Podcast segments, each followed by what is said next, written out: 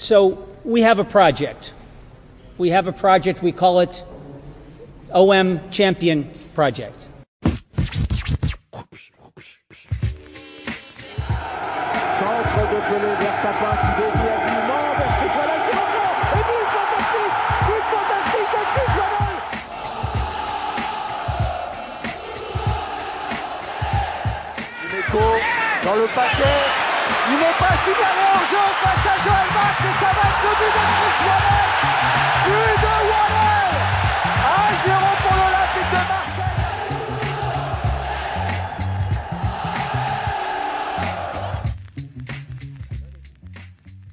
Hello, everyone, and uh, welcome to the Marseille View. Uh, I'm Stefan, and uh, well, today we'll try and do something a little bit different because, uh, well, Marseille have recently signed a new player, so uh, Ukrainian midfielder Ruslan Malinovskyi, and like we've done in the past, uh, when we've signed a player from outside Ligue 1, we've tried to get someone on the show who can tell us a bit more about that player. So um, I'm pleased to say that today I'm joined by Dan from Atalanta Pod. Dan, hello, how are you?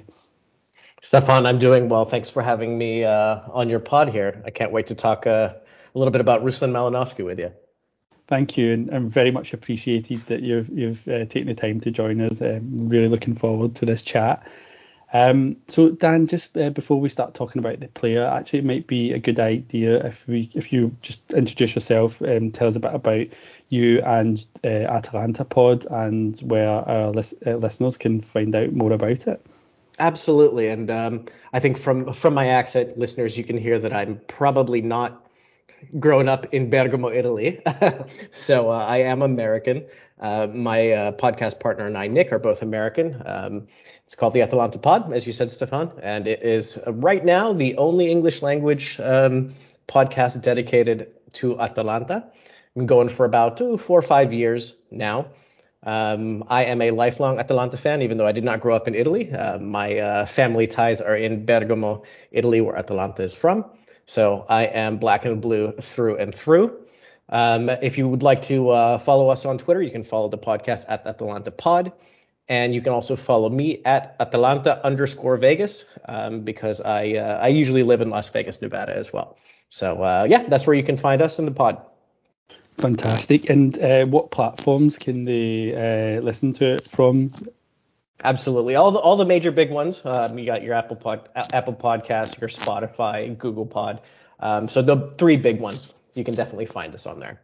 Fantastic, brilliant. Okay, so uh, I think we'll just get started. So I've got a few questions for you just about Malinovskyi. So it's a quite high-profile signing for Marseille. So uh, understandably, a lot of fans are really excited about this one. So uh, definitely thought it was necessary to try and find out a bit more about him. Um, firstly, uh, can you just tell us a bit more about the kind of player that he is? Like, what are his kind of qualities, his position, how good is he, and like how good can he be, that kind of stuff. Yeah, and I think I think uh, OM fans should be excited about this signing because before we even go too much into his style, he is just an exciting player. I think the the biggest thing that I think most people know about Ruslan Malinovskyi is that he has a cannon for a left foot. Uh, I want to say probably 80% of the 30 plus goals he scored with us in the last three and a half seasons have been from outside the box. And I want to say 98% of them have been with his left foot. So Ruslan Malinovskyi is definitely the type of player that, um, you know, makes you stand up uh, every time we have a free kick or every time he's about to wind up with a shot. Um, he scores big goals. He, he does well uh, with corner kicks. So he really he really can fizz uh, a ball into the box.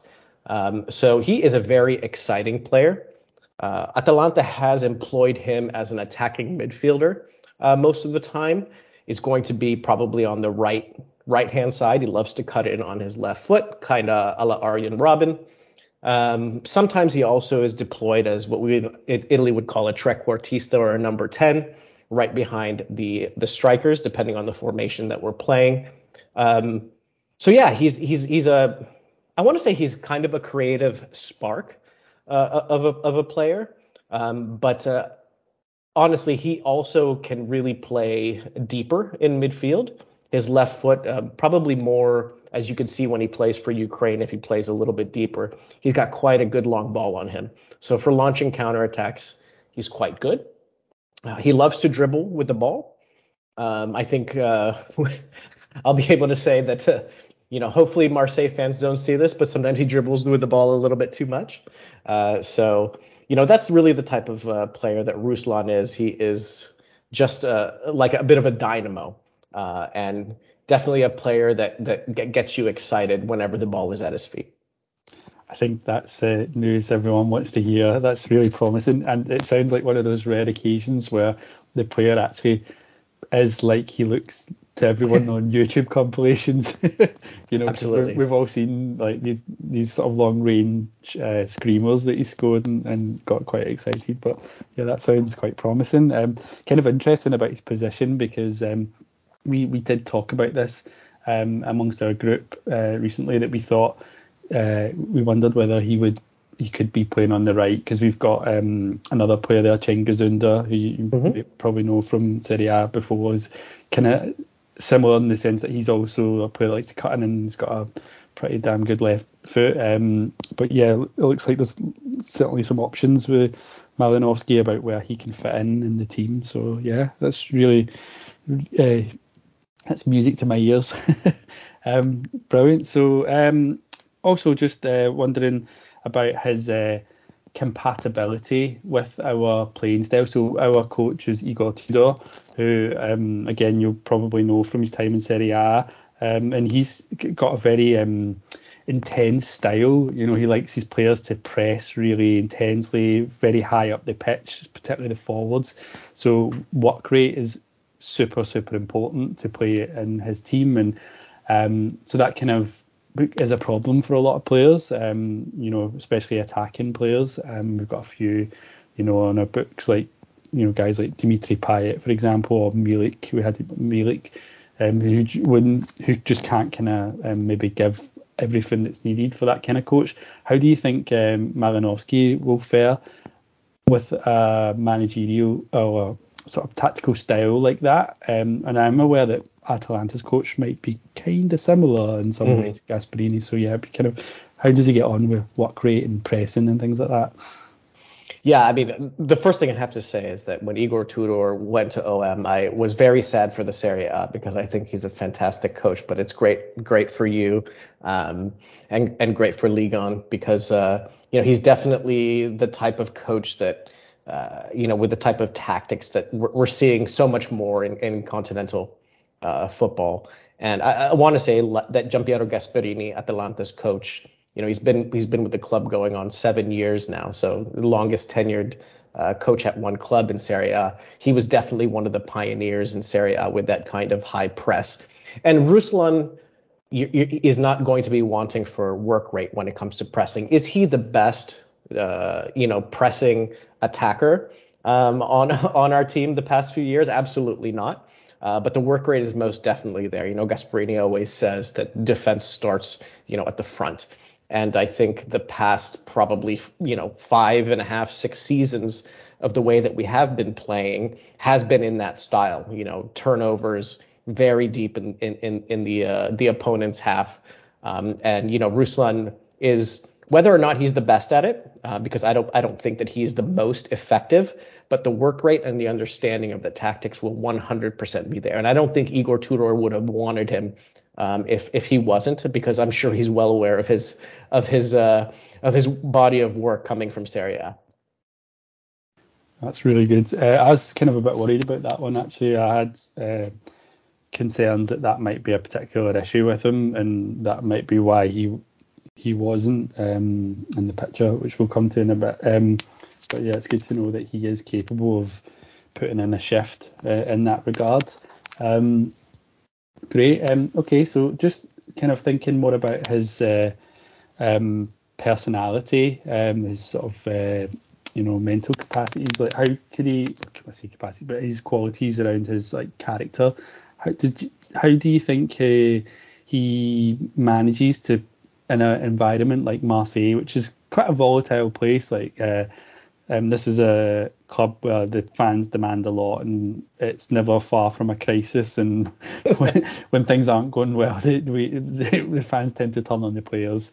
Um, how do you think he manages in that kind of environment? And it's probably quite similar to some, I guess, quite a lot of Italian clubs. Um, I always we always think of Napoli ourselves, but um, I'm I'm sure there's a lot of clubs in Italy that are kind of quite similar to Marseille in that regard. Do you think he's got the the right the right character, the right makeup for this kind of club? I think that's a that's a kind of a tougher question to answer, um, in in the sense that uh, does he have you know uh, a really good personality? First of all, he's he's well loved by the fans. Um, you know, he's a he's a very vocal, kind of gregarious, very outspoken uh, player who's easy to love. Um, so I think that uh, that OM fans will will probably love him right away. I've seen already him on social media and the way that you know he he he basically just jumped straight into the club. I know that he he he had his uh, he had his debut uh, the other day, and I think he got a yellow card right away. Um, so that's uh, that's Ruslan Malinovskyi uh, for you. He's just going to go straight into it. So regarding the fans, uh, Atalanta fans have known to be, you know, really, really uh, great traveling. I mean, we're obviously a small provincial team. Um, the the Gewiss Stadium holds, you know, 22,000 uh, spectators. The city of Bergamo only has 120,000 uh, people in it. Of course, much smaller than, than than a great city like Marseille, and of course, much smaller than a great stadium uh, like the Stade Velodrome. Um, but Atalanta fans tend to be very, very supportive of players, uh, even if they're not playing well. What they don't support is the players who they feel like has slighted them off the pitch. Um, so I think that if things aren't going well on the field for Ruslan and uh, OM fans kind of get on him, I think it'll be a, a, a newer kind of feeling for him than than has been in the last three and a half years in Bergamo. That being said, when it comes to being a big time player under pressure, I think Ruslan Malinovskyi has proven that he is that player. Um, probably when you go into YouTube and you see his goals, you'll see a lot of goals scored against Juventus, including an amazing free kick uh, that he took that uh, basically was the game winning goal for us. Um, that the first time we had beaten Juventus in like 30 years. Uh, you know, so when it comes to big games against big teams, Ruslan shows up. Um, at least that's what he's shown with us in the past three and a half years. And it's been almost a year now since I think probably the most iconic experience uh, for my for my life with Ruslan Malinovskyi on on the club. So in in, in the Europa League uh, in February of last year, we were playing against Olympiacos away, and of course. Uh, Piraeus is is always a cauldron uh, for away teams, and um, you know, it had just been probably a few days, if not a week, that Russia had invaded Ukraine. So, of course, a lot on his mind personally. And he managed to score two cracking goals in that match. So, even with personal pressure, things that were swirling about him in an environment that was not friendly, he scored two great goals. So, he'll definitely rise to the occasion in big games, but I'd say the jury is still out on whether or not he will be able to weather the storm if OM fans get on his back if he's not playing well.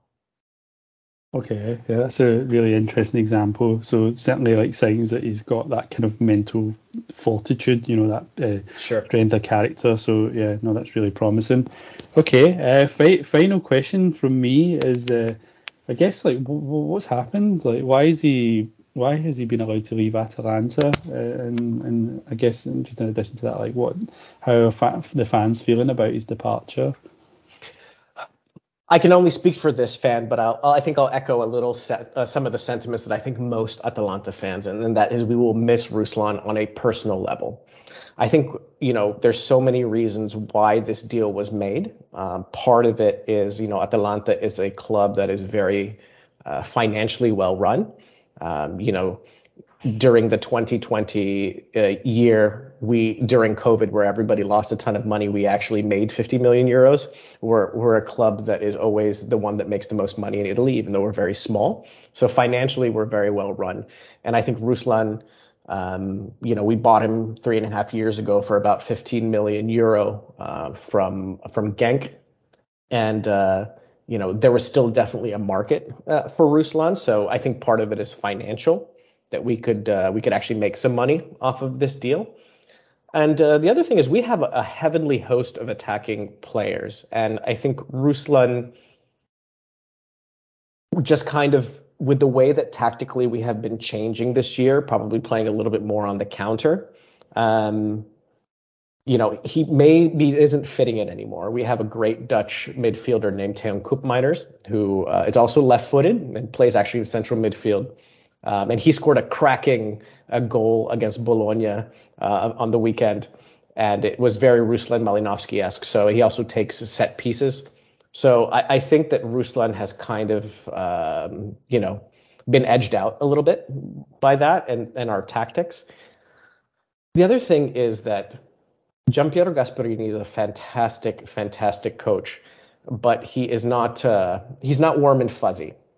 Um, I, I, think that there's a there comes a point where I think that players, if they're not doing on the pitch what the what Gasperini feels like they should be doing on the pitch, it's easy to fall out, and he tends to shut these players out a little bit. And Ruslan is a happy-go-lucky person, and I don't think he would want to stay in an environment like that. So I think that maybe it was good that he moved on.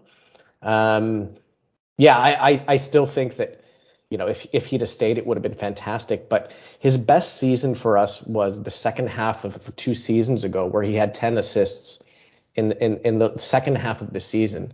Um, but he has never really gotten back to that point. He unfortunately also plays a similar position as one of our greats, Josip Ilicic, and uh, he just never has performed like that. And funnily enough, his greatest weapon, his his his his bomb from outside. It, I, I, just read a, uh, and I don't know how true this is, but um, you know, on Twitter. Uh, there was some comments from him that said, you know, Gasperini didn't want him to shoot from outside anymore. And uh, I took that with a grain of salt. The problem is, I don't think Ruslan is a one trick pony. I don't think it at all, but everybody knows what he's going to do. So as the years went by, so many of those shots were blocked. Um, you know, when he's he's about to take that that huge booming shot, boom, there it gets blocked, and he becomes he starts to fall in love with shooting it when maybe he should pass. So I think that the the his time with Atalanta was over. Um, I think he probably had starting to have a fallout with the coach, and it was better that he moved on now than uh, it would be even worse later.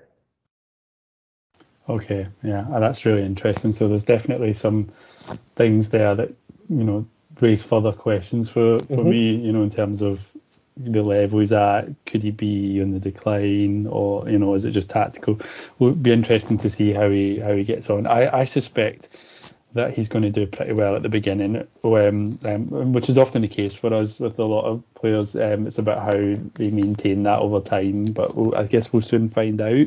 Um, you, you kind of mentioned actually we he has made his de- debut, so he, he did make his debut just uh, a couple of days ago. So we have seen a little snippet of him, um, and as you said, he got carded within seconds of being on the pitch. But um, I think for us, like he looked a little bit you know, lacking in match fitness, you know, match practice, but you know, there was some promising signs. So, um, still, yeah, we're all quite excited about him, and it's really good to to hear hear um your sort of expert insight and expert opinion into his game. Um, Dan, just before we go, is there any final things that you want to say? Anything else, or um, are you happy to to wrap it up as as it is?